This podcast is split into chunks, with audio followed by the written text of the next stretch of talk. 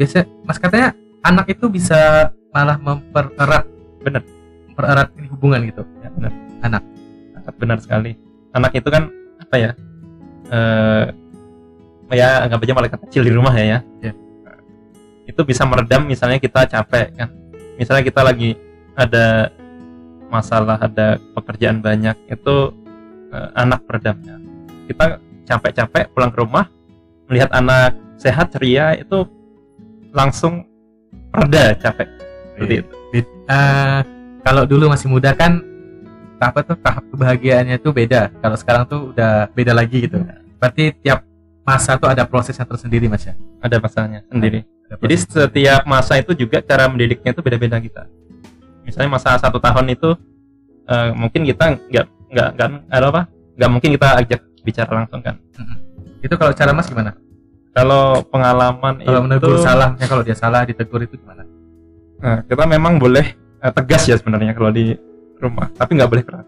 oh. Kalau tegas itu eh, outputnya nanti positif, Hmm. tapi kalau keras itu jatuhnya bisa takut. negatif positif anu apa dampaknya kepada anak. Misalnya anak melakukan kesalahan namanya anu kan, anak-anak kan masih kalau kita malah eh, keras sama mereka itu akan menjadi negatif dia akan apa psikologinya akan terganggu tapi kalau kita tegas kan tegas sama keras beda kan. Kalau kita tegas eh, kita tetap dibilangin kan namanya salah harus Ya. kita luruskan. Nah itu insya Allah outputnya positif nanti akan ya bagus lah pada pertumbuhan. Hmm, berarti memang pola didik orang tua juga berpengaruh berpengaruh terhadap anak sebenarnya sekolah banyak ya. Cuma banyak kan anak itu apa menghabiskan waktu sama orang tuanya. Kan harusnya sekolah itu sebenarnya eh, sebagai sarana sosialisasi kepada anak supaya mereka ada teman. Ada teman dan dia nggak takut. Oh, Nah, iya, itu harus dibiasakan. dengan keramaian gitu ya? Mm, karena kalau sudah keluar rumah itu nanti akan berbeda auranya pada saat di rumah. Mungkin eh, banyak teman yang mungkin karakternya juga beda-beda. Terus eh, mungkin dia kalau bermain sama teman yang lebih eh, dewasa atau lebih umurnya lebih anu dari mereka bisa menyelesaikan dia. Gimana berteman. Kalau di rumah kan sama orang tuanya kan ya mungkin anu sudah maksimal ya. Cuma mungkin itu itu aja pak anunya. Kalau di luar itu banyak variasinya. Mungkin ada megang sesuatu megang hewan bermain tangga prosotan dan sebagainya itu kan berhubungan dengan fisik mainnya. Oh, biar lebih Mm-mm. fisiknya lebih. Mm-mm. berarti eh, termasuk salah nggak mas Ya, pola pola didik orang tua misalnya kalau anaknya itu main terus disuruh pulang disuruh tidur pokoknya takut anaknya main di lu- main di luar gitu. Ada kan ada orang tua yang kayak gitu? Eh, ada memang ada. Namun di sini kan kita juga ada batasnya kan. Kita ingat waktu juga kalau anak lagi main jangan sampai eh, mainnya itu berlarut-larut. Ada waktu-waktu tertentu. Iya iya. Jadi anak itu harus dilatih supaya eh, disiplin. Ya. waktunya jam segini harus ngapain? Gitu harus ngapain kan? Nah itu yang harus ditanamkan. Kalau cara Mas Imron itu misalnya sekarang kan udah bergeser kan Ah, dulu kan kalau zaman kita kecil kita mainnya tuh beda ya mainnya kayak main main tanah-tanah main apa tuh batu-batu. Sekarang kan udah gadget. Dulu Pasti- saya sempat ya. dulu saya sempat main tanah itu. Kalau dulu tuh mainnya itu per musim ya. Ya Dan- ada musim-musimnya Nah, ada musim-musimnya musim musim musim kelereng, musim, musim layangan. layangan, musim gasing, gasing, gitu. gambar, karet. Nah, kalau sekarang kalau pengen gasing ya download kan. Kalau pengen layangan Nah, ya download sekarang semua. itu bedanya gawai ya atau gadget ah, yang gawai kebanyakan. Nah itu yang tidak bagus sebenarnya untuk eh, pertumbuhan anak karena mereka eh, motoriknya agak kurang Ah, kalau misalnya juga mereka jadi kayak unsosial jadi susah bersosial susah bersosial dan juga bisa kecanduan. Hmm. Dia kalau sehari itu bi- nggak bisa kalau nggak megang HP. Jangankan sehari, biasanya satu jam nggak megang HP bisa nggak bisa. Ya. Nah kalau anak saya, insya Allah saya latih nih supaya dia main di luar.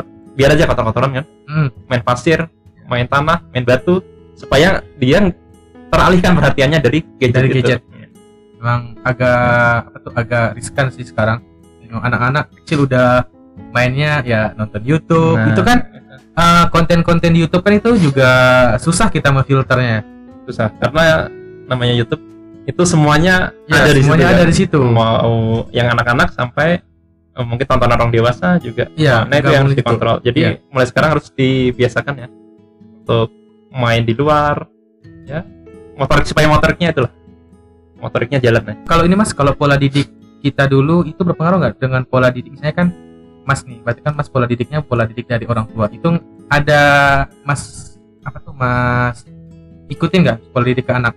Oh ke iya. anak sekarang? Kalau itu ada cuma nggak semuanya. Namanya kita sekarang kan harus kita pilah-pilah dulu kan Iya. oh mana yang memang harus memang di- harus sesuai zamannya sesuai gitu. zamannya juga kita nggak bisa menerapkan zaman yang dulu kita terapkan zaman yang sekarang kan karena kan beda Iya. kalau sekarang kan zamannya sudah wah jauh banget sudah zaman modernisasi belajar modernisasi jadi eh, ambil yang memang bisa diaplikasikan untuk zaman sekarang Berarti kayak misalnya eh, misalnya sarapan pagi itu nah itu harus dijaga lah makanya kebersamaannya untuk sarapan pagi aja kan. itu ada indikator hubungan antara keluarga itu memang dekat. Berarti dalam satu hari itu harus minimal, kita Minimal. harus makan bersama sekali. Minimal sekali itu minimal sama-sama. Iya sih. Prioritas pagi kemudian siang itu mungkin kita karena kesibukan ya jadi agak ya mungkin kadang-kadang lah ya. Kalau malam itu tergantung kondisi juga. Paling eh, kayak makan martabak Eh, sama-sama tapi gitu. kebanyakan kita makan bareng kalau malam. Hmm. walaupun kan kondisi ngantuk segala macam itu harus berarti itu sangat berpengaruh mas ya? Misalnya kebersamaan sa- dalam satu hari itu ada kita luangkan waktu untuk bersama-sama gitu. Nah benar ya sekarang sih karena itu sih tuntutan ekonomi ya. Misalnya orang tua pun pasti mau yang terbaik untuk anaknya. Pergi pagi pulang malam gitu demi anak gitu kan. Tapi secara psikologi ke anak itu anak tuh belum paham hal itu kan pasti. Kok dia nih sedangkan anak kan harus membutuhkan seorang sosok. Dan sosok yang akan dicontohnya. Biasanya kalau hari-hari kerja itu memang kebanyakan di pengasuh ya anak-anak. Namun kita malam itu kalau bisa harus quality time sama anak. Maksudnya kita menemani menemani mainnya. kan Hmm. Nah, kemudian kalau weekend kan libur. Iya. Nah, itu usahakan eh, kita jalan-jalan sama anak. Misalnya di taman aja kan, Ya, nggak usah nggak usah jauh-jauh. Taman kan taman mungkin kota taman kota ada. Nah, itu kita harus maksimalkan karena momen-momen kebersamaan itu kan dalam seminggu biasanya maksimal satu hari itu yang full kita Ah. bisa main. Mungkin kalau hari Sabtu itu mungkin ada kalau ada acara segala macam. Kalau Minggu usahakan itu harus full. Paling kalau orang tua bisa main dengan anak tuh ya mas paling di umur sampai 10 tahun kalau udah menginjak SMP atau SMA mungkin agak susah ya mas mau Iya. ngajak bermain bersama-sama gitu Nah, kalau paling tinggal diskusi nonton bareng-bareng itu pun dia udah mulai sibuk dengan dunianya sendiri gitu kan Nah, umur di umur-umur yang 2 tahun itu adalah masa-masa emas anak ya, iya kebersamaan sama orang tua. Karena kalau memang besar itu mainnya mungkin sendiri-sendiri nanti. Iya. Orang tua juga bingung ya, mau ngapain kalau misalnya anak sudah besar kan mungkin anak-anak main sama temannya kebanyakan. Iya. Nah, justru itu kita harus maksimalkan di ko- kondisi apa ya sekarang ini. Usia-usia 2 tahun, Dua mungkin tahun. sampai masuk eh, SD mungkin nanti yang kita maksimal. ya Nah, itu harus kita maksimalkan ya sampai kita terlewat masa-masa keemasan ini. Karena nggak bisa diulang kalau sudah terlewat kan. juga kan eh, di saat itulah kita kita bisa mengenal sosok anak dengan lebih banyak itu kan. Di saat-saat masa emas itu. Dan itu akan berpengaruh mungkin ya dengan rasa hormat rasa sayang dan rasa peduli ke terhadap orang tua ke, eh, orang tua ke anak. Dalam kita memperlakukan anak itu eh, misalnya kita memperlakukan anak dengan baik nanti insya Allah kita pas tua nanti enak. akan diperlakukan akan anak. diperlakukan dengan baik juga. Makanya jangan salahkan misalnya kalau anak eh, tidak hormat sama orang tua itu jangan salahkan pada anaknya langsung.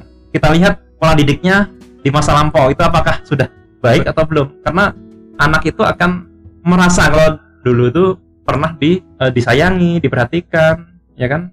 Nanti insya Allah nanti kita pas waktu tua itu anak akan perhatian juga sama kita akan baik akan merawat kita juga. Nah itu adalah feedbacknya nanti. Dari anak ke kita nanti kan berarti dalam rumah tangga tuh memang harus ada ilmunya ya mas ya?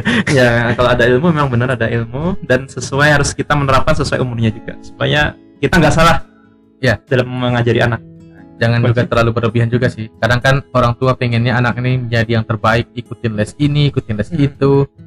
Sebenarnya eh, kita dukung ya. Eh, anaknya kan biasanya eh, dia punya cita-cita sendiri. Kita nggak bisa memaksa. Nah, anak harus masuk ini. Ya. anak harus masuk itu kan. Hmm. nah si anaknya sendiri.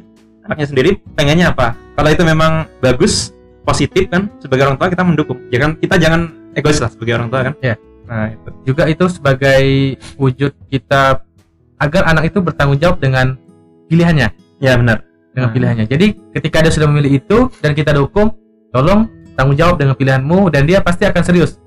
Dan ketika anak itu misalnya dia pingin orang tuanya pingin masuk eh, fakultas ini misalnya kan dia ngikut dan itu rasa saya terpaksa. Ya benar. Biasanya kebanyakan cita-cita anak nih direnggut. direnggut orang tua ya. Direnggut. Oh, anak saya harus masuk sini iya kalau anaknya mau kan? Ya. kalau yang nggak mau misalnya eh, setengah hati aja itu akan susah nanti.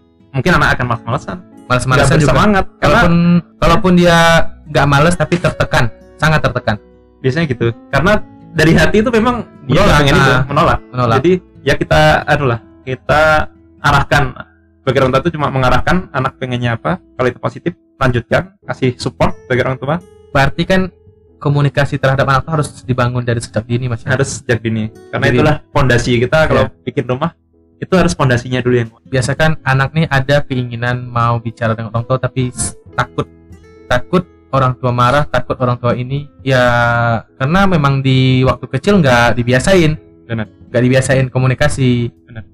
pokoknya kamu harus ini misalnya kamu nggak boleh makan ini ini makananmu kamu nggak boleh makan ini. Nah, jadi anak itu sudah dibiasakan dengan dipilihin. Nah sebenarnya kalau mendidik anak perempuan sama laki-laki itu memang ada bedanya. Kalau perempuan itu jangan kita kasih pilihan. Jangan kalau perempuan jangan dikasih jangan pilihan kasih pilihan.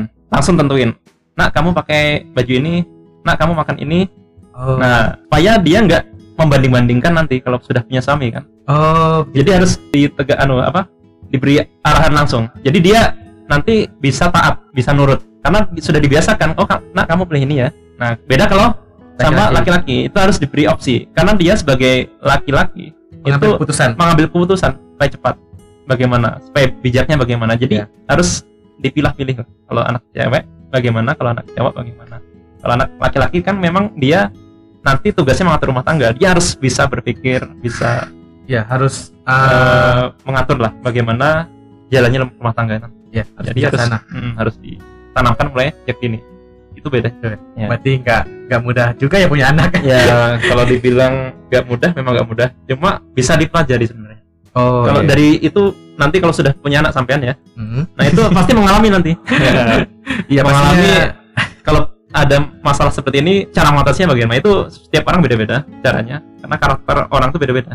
Berarti memang eh, tapi kalau begitu mas apakah kan orang ini mikir belum siap untuk menikah gara-gara belum punya ilmu dalam membina rumah tangga belum punya ilmu seperti itu jadi belum siap belum matang ilmunya. Misalnya tapi kan ilmu itu kalau nggak nggak dipraktekkan juga nggak jalan gitu kan. Intinya kita harus mencoba du- dulu supaya tahu.